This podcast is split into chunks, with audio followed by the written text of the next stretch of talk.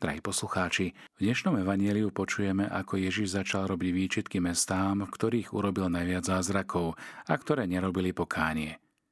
Zmyslom všetkej Ježišovej snahy a všetkého, čo učil a konal, je naša spása, ku ktorej prichádzame skrze dar viery a žité pokánie. Je ťažké presvedčiť práve nás, veriacich, že všetci potrebujeme konať pokánie – Zakladáme si podobne ako Židia na svojej zdedenej viere. Táto istota u mnohých pramení z vedomia príslušnosti k cirkvi. Som katolík, no a z toho vyplýva, že budem spasený. Táto veta je logicky v poriadku. Naozaj je pravda, že katolícka církev má všetky predpoklady k tomu, aby nás priviedla k spáse. Otázkou však ostáva, či som naozaj katolíkom, či naozaj žijem v zhode s učením katolíckej cirkvi, či žijem z Božieho slova, alebo či žijem Božie slovo a príjmam sviatosti. Zrejme aj preto je v nebi väčšia radosť nad jedným hriešnikom, ktorý robí pokánie, ako nad 99 spravodlivými, ktorí pokánie nepotrebujú. Totiž tých 99 spravodlivých, ktorí pokánie nepotrebujú, vôbec neexistuje. Prečo? Všetci potrebujeme pokánie a v nebi majú anieli radosť tých, ktorí to pochopili. Jedna poviedka rozpráva o svetici, ktorá sa pýtala aniela. Kto je v nebi? Bola zdesená, keď počula, že nie sú tam ani katolíci, ani evanielici a dokonca ani pravoslávni či židia. Preto sa znovu pýtala, a kto teda je v nebi? Aniel jej odpovedal, v nebi sú kajúcni hriešnici.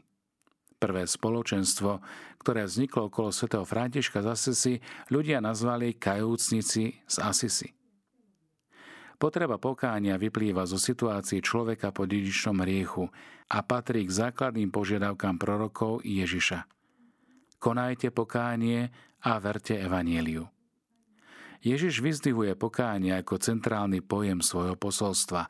Na mnohých miestach evanielia vyzýva Čínte pokánie – Pokánie sa koná a niekedy tak tvrdo, ako sa pracuje na denný chlieb. Ak som hrešil, mám to napraviť. Pán Ježiš nikde nehovorí, ak budete chodiť pravidelne na spoveď, ak budete pravidelne chodiť do kostola, je to v poriadku.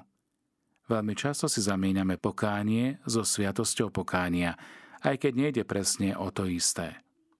Aj keď spoveď nazývame sviatosťou pokánia, Pokánie je významovo oveľa širší pojem. Sviatostná spoveď je len malou čiastkou z toho, čo pokánie všetko zahrania. Keby naša spoveď bola správne prežívaná, bola by pokáním. Ale ak je len vyznaním hriechov, bez snahy o vnútornú zmenu života a bez skutočnej ľútosti a predsazatia, nemôžeme hovoriť o pokání.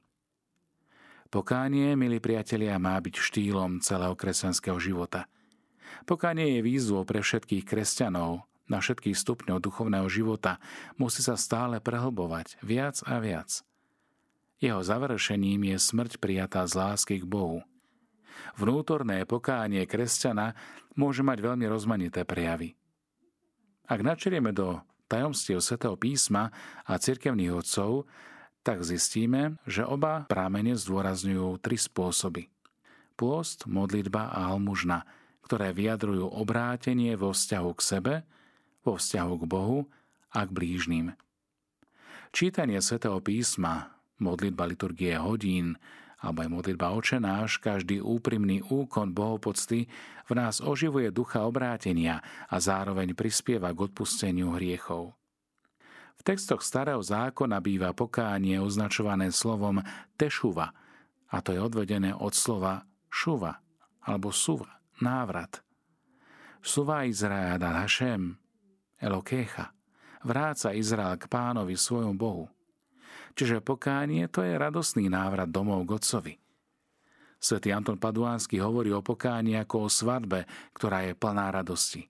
A medzi znaky pravého pokánia patrí radosť a jasanie srdca a oslavná chvála Boha. V grečine sa pre pokánie užíva termín metanoja, toto slovo je výzvou. Zmente svoje zmýšľanie. Obráte sa. Zároveň vyjadruje duchovnú podmienku návratu k Bohu a spoločenstva s ním. Zmente zmýšľanie nie je v zmysle iného ľudského spôsobu zmýšľania, ale ako hovorí apoštol Pavol. Zmýšľajte tak, ako Kristus Ježiš. On hoci má boskú prirodzenosť, nepridržal sa svojej rovnosti s Bohom, ale zriekol sa seba samého, na seba prirodzenosť sluhu a stal sa podobný ľuďom a podľa vonkajšieho zjavu bol pokladaný za človeka. Uponížil sa a stal sa poslušným až na smrť, až na smrť na kríži. Tento citát z listu Rimanom 2.68 hovorí o skutočnom a plodnom pokání. Ono začína tam, kde sa stretávame s učeníkmi Ježiša Krista, ba čo viac, kde sa sami stávame učeníkmi Ježiša. Boh je blaženosťou, ale môžeme ho takto poznať len vtedy, keď sa správne naladíme. Po dedičnom hriechu sme ako rozladené rádio – hoci sú vétery okolo nás rádiové vlny, na ktorých je krásna hudba, nie sme schopní sa z nej tešiť, dokiaľ si nenaladíme príjimač na správnu frekvenciu. Podobne aj vo vzťahu k Bohu je tou správnou frekvenciou Božie slovo a tým naladením je náš osobný súhlas, súhlas s ním. Môžeme si teda na záver položiť otázku, už som zmenil zmýšľanie? Už som sa obrátil, alebo som stále presvedčený, že mi nič netreba v mojom živote a myslení meniť. Ak sa v živote riadime stále len ľudskou chytrosťou, šikovnosťou, ešte nekonáme pokánie. Lebo pokánie začína tam, kde začíname žiť podľa Božieho slova. Ak to nerobím, aj pre mňa platí to, čo Ježiš hovorí o Kafarnaume. Beda ti, dokedy sa budeš vyvyšovať? Pícha, ktorá je prekážkou spásy, spočíva v tom, že ego sa posadilo na trón života a miesto Božieho slova zbožňuje seba samého. Toto je vyvýšenosť, o ktorej hovorí pán Ježiš aj v dnešnom evanieliu. Pokora potrebná k spáse spočíva v zostúpení z trónu života. Spočíva v odozdanosti tohto miesta a riadenia Božiemu slovu. Milí priatelia, Pokánie je ochotou prijať Božie kráľovstvo v osobe Krista. Adam zrešil tým, že si vzal život do vlastných rúk a rozhodol sa žiť len a len podľa seba a pre seba. My všetci sme túto formu života zdedili po ňom a je nám blízka. Sme voči Bohu hriešne sebestační v úvodzovkách. Základný skutok pokánia je znovu prijatie Ježiša ako svojho jediného pána spasiteľa. Uznať Boží nárok na seba – Slovo viera v jazyku, ktorým hovoril pán Ježiš, má asi taký zmysel ako nechať sa viesť. Je to opak toho, čo urobil Adam v raji. Ide o to, aby sa ego pokorilo pred Božím slovom, aby zostúpilo zo svojho trónu. Čiže musí sa vzdať miesta zbožňovania a uvoľniť ho pánovi. Seba zapretie to je snaha vzdať sa tohto vedúceho postavenia – nežiť svoj život, ale žiť Božím slovom. Nechcieť byť stredobodom všetkého, každého diania. Obrátenie a každodenné pokánie teda nachádzajú svoj prameň a svoj pokrm v dare Eucharistie, pretože v nej je sprítomnenie obeti Ježiša Krista, ktorý nás zmieril s Otcom.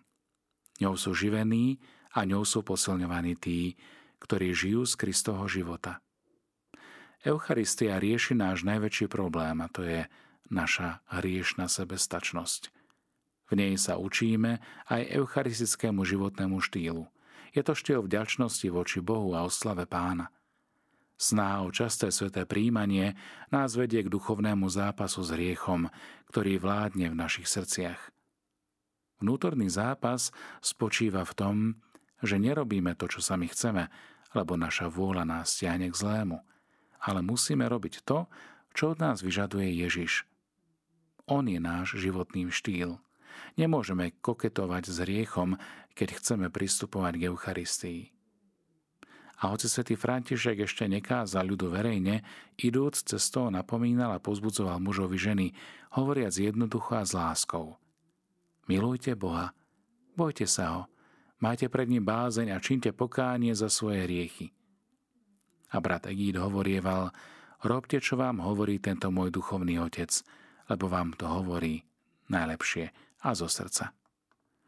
Milí priatelia, Niektoré dnešné slovo, ktoré nás prevádza v rámci liturgie aj pri slávení Eucharistie, je nám horiacou pochodňou, lampou a svetlom, aby sme neblúdili v tmách. Drahí poslucháči, Božie slovo nás vedie a vedie nás ako lampa, ktorá horí na tmavom mieste a rozstyluje temnotu, prináša svetlo, prináša teplo a v jej prítomnosti môžeme prísť k poznaniu, ktoré nám dáva Pán aj pri čítaní Božieho slova. Dostaňte z Rádio Mária, s rádiom, ktoré sprítomňuje Jeho slovo a ktoré pozýva do spoločenstva s ním.